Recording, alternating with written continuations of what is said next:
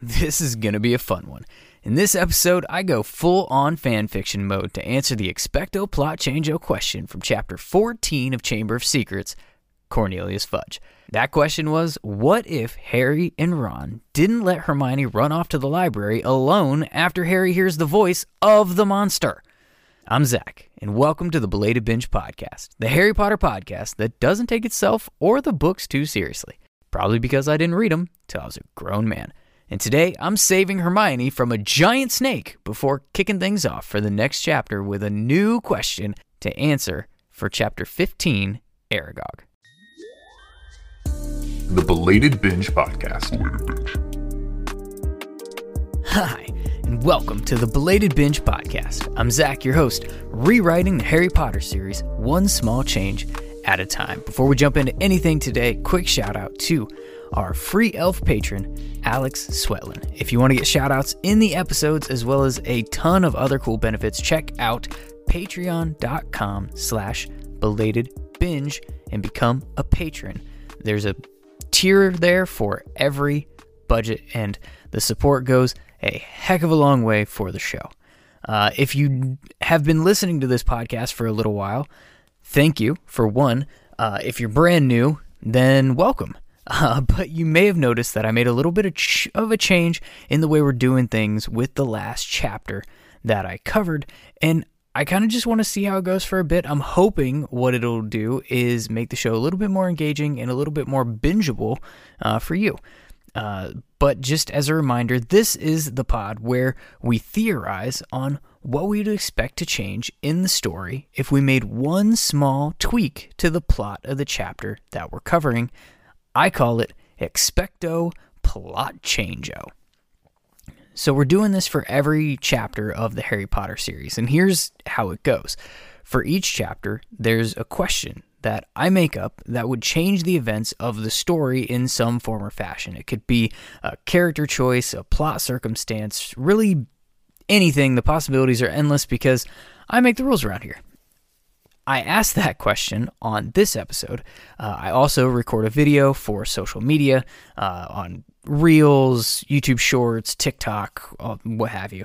Uh, I post it there shortly after this episode posts on the podcast feed.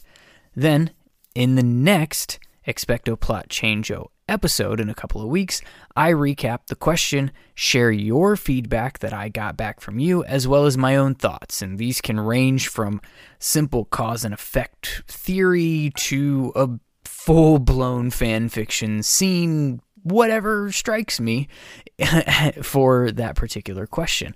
Uh, that then officially wraps up the discussion from that chapter. And I followed up with the new question for the next chapter. And we start this process all over again. So, practical example. Over the past couple of weeks, we've been talking about chapter 14 of Chamber of Secrets, Cornelius Fudge. So, in this episode, I will review what our question was for that chapter, share the feedback that I got from you, and my thoughts in full in just a few minutes, and we will officially close the book on chapter 14. Then I'll follow it up with the new question for chapter 15 at the end of this episode, and that's going to officially kick off discussions for that chapter, which are going to post over the next couple of Tuesdays and Thursdays. Got it? Cool. With that being said, let's do it. Expecto Plot Changeo. In chapter 14 of Harry Potter in the Chamber of Secrets, Cornelius Fudge, I asked, What if Harry and Ron didn't let Hermione run off to the library alone after Harry hears the voice of the monster? From my perspective, this is a big one, kids. Strap in. It's story time. Harry has just heard the strange voice once again. Hermione runs off to the library, and rather than standing there like two little dumbasses, Harry's leadership traits that he only has apparently when the it's plot convenient, uh, they kick in in this instance. He realizes that when he hears the voice, a Muggle-born student is attacked, and he can't let Hermione be the next one. So he grabs Ron's arm and he says, Hermione, wait up! Of course, we get the line that Ron would likely ask, What about Quidditch? And the text would certainly describe it as being asked dumbly or something, probably. So rather than Hermione being alone in the library, the whole trio is represented. She finds the book that she's looking for, she shows the boys about the basilisk, and they all get to aha together. Thanks, Hermione. And then Ron would have another question, but this time it would be a smart one because this is the book, not the movie, and Ron is actually competent here sometimes. A giant snake? Just one thing, Hermione. It might be hard for something that big to go sneaking around the castle. Don't you think someone might notice? To which, instead of writing it on a ripped out page, she would say aloud, Pipes. Right? Right.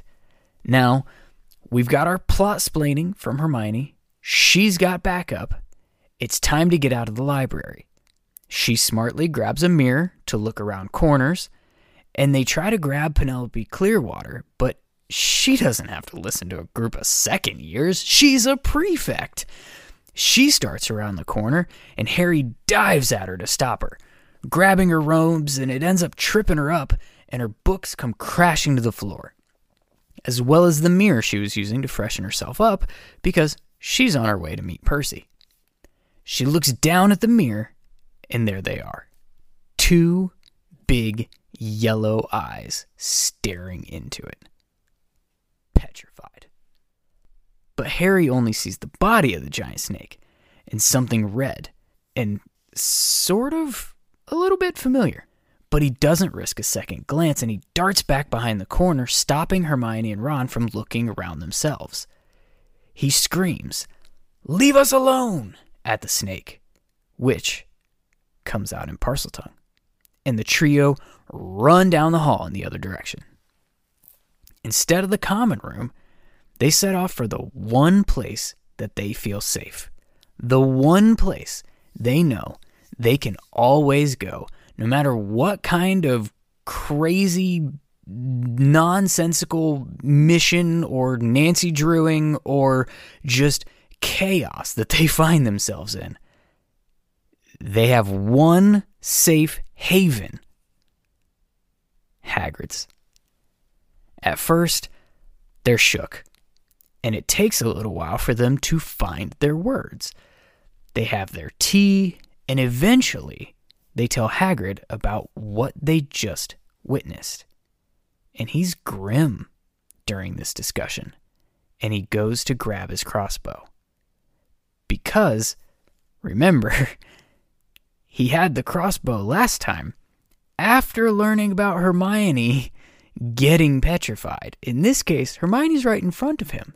This is how he's learning about Penelope. So he goes for the crossbow. Okay, sorry. I just felt like I had to explain that little piece of the story so that nobody yelled at me for saying, but he would have pointed it in their faces when they knocked on the door. Ah, ah. Now he would point it in their faces if they knocked on the door, but they're already inside. Anyways, that's when they remember the memory. So they finally get to ask Hagrid what the heck happened 50 years ago, and he has enough time to tell him that he didn't have anything to do with opening the chamber 50 years ago, and that there was a beast, but it wouldn't hurt anybody and he's able to get something out about spiders, how they're misunderstood creatures when there's a knock at the door. With no invisibility cloak this time, the trio hide in the closest closet, stuffed inside it with a giant moleskin coat, and Hagrid opens the door to find Dumbledore and the Minister of Magic, Cornelius Fudge. So essentially, we've saved Hermione from petrification, and we've saved her from desecrating a book, which she might, in her weird world, think that that's even worse. I'm going to bed before either of you find a way to get us killed or worse, expelled. Uh, yeah, yeah, that's that's the quote. Anyways, we still find ourselves largely in the same place, except now we have Hermione's brain and skills to help us see the story through. How'd I do? Am I nuts? I'd say that one falls a little bit more in the fan fiction category for the expecto plot changeo question and response. And that officially closes the book on the discussion from chapter 14 of Chamber of Secrets Cornelius Fudge. Now, this expecto plot changeo question from chapter 15 of Chamber of Secrets, which is entitled Aragog, is what if Harry and Ron didn't listen to Hagrid and follow the spiders into the Forbidden Forest? How could that have changed the events in the chapter? How could that have changed the events in our story? Let me know your thoughts to be included in the next Expecto Plot Changeo episode of this podcast. You can respond on social media. I will post the question on Twitter. I will post a video to uh, Reels, which is mostly Instagram, but it makes its way to Facebook as well, uh, TikTok, and YouTube Shorts. You can also share your thoughts with a voicemail on my website, belatedbinge.com. On Thursday, I'll be joined by special guest Firebird from the Dusty Cauldron podcast to discuss the events of Chapter 15 front to back, which I'm super excited about. As always, shout out to producer Jack, who I work like a dog. Check out patreon.com slash belated binge for bonus content and other great benefits. And let me know what you think of the new pod format. And do you find it more bingeable? Is it more fun? Or are you yelling at me? No, just give us one super long episode every couple of weeks, man. What the heck? I want to know. You tell me. Otherwise, thanks for hanging out with me on Belated Binge. Explainiarmus. It's time to disarm your reluctancy and explain how you can support this podcast. Belated Binge is a fully independent production.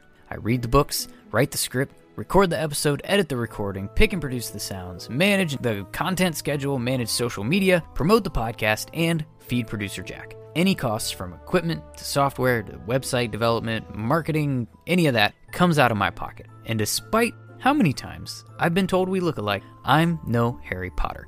No half giant has ever taken me to a bank full of cash and said, Hey, you're rich! Having a podcast takes a lot, and it's not easy, so your support is literally the only thing that keeps the show going. And there are a few key ways you can support the podcast. First, word of mouth is absolutely huge. If you enjoy the show, please tell every one of your Potterhead friends to give it a shot.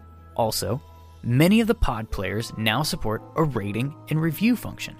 Apple, Spotify, Goodpods, Podchaser, just to name a few. And it takes about four seconds to leave a five star rating on the app.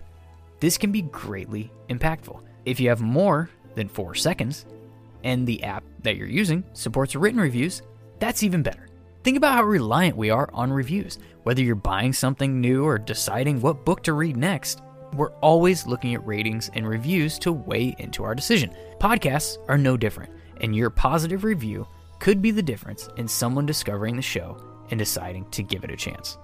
Another great way to support the show is engaging in the conversation yourself, whether it be answering the specific questions I pose during the show or on social media. Maybe you just have a theory of your own or you want to leave some feedback. I'd love to hear from you and maybe even share it on the podcast. You can submit your thoughts by leaving a voicemail on the website, belatedbinge.com. Just click the little leave a voicemail icon on the page that you visit. If you don't like the sound of your own voice, you can also respond in written form by using the contact form on the website, leaving comments or DMs on social media. My handle is Belated Binge across Twitter, Facebook, Instagram, and TikTok. And you can also email belatedbinge at gmail.com. The final and perhaps most impactful form of support is to become a patron on Patreon. I've made a ton of updates to Patreon membership benefits this season and some goals to shoot for as well. There are currently six tiers available designed to fit any budget level ranging from $1 to $20 with all the bells and whistles. So, benefits range from early access to ad free versions of the show, recognition on the website, bonus episodes, patron shoutouts, show prep notes, insider participation, Bingy Award participation, input on show content, and future benefits, a drawing for a physical gift sent from me to you, and others. I've also set some growth goals that'll unlock new benefits for existing tiers and maybe even adding some more stuff as we go. The first goal is to get 10 total patrons, at which point I will start a patrons Discord server. However, you choose to support the show, thank you. I truly appreciate it.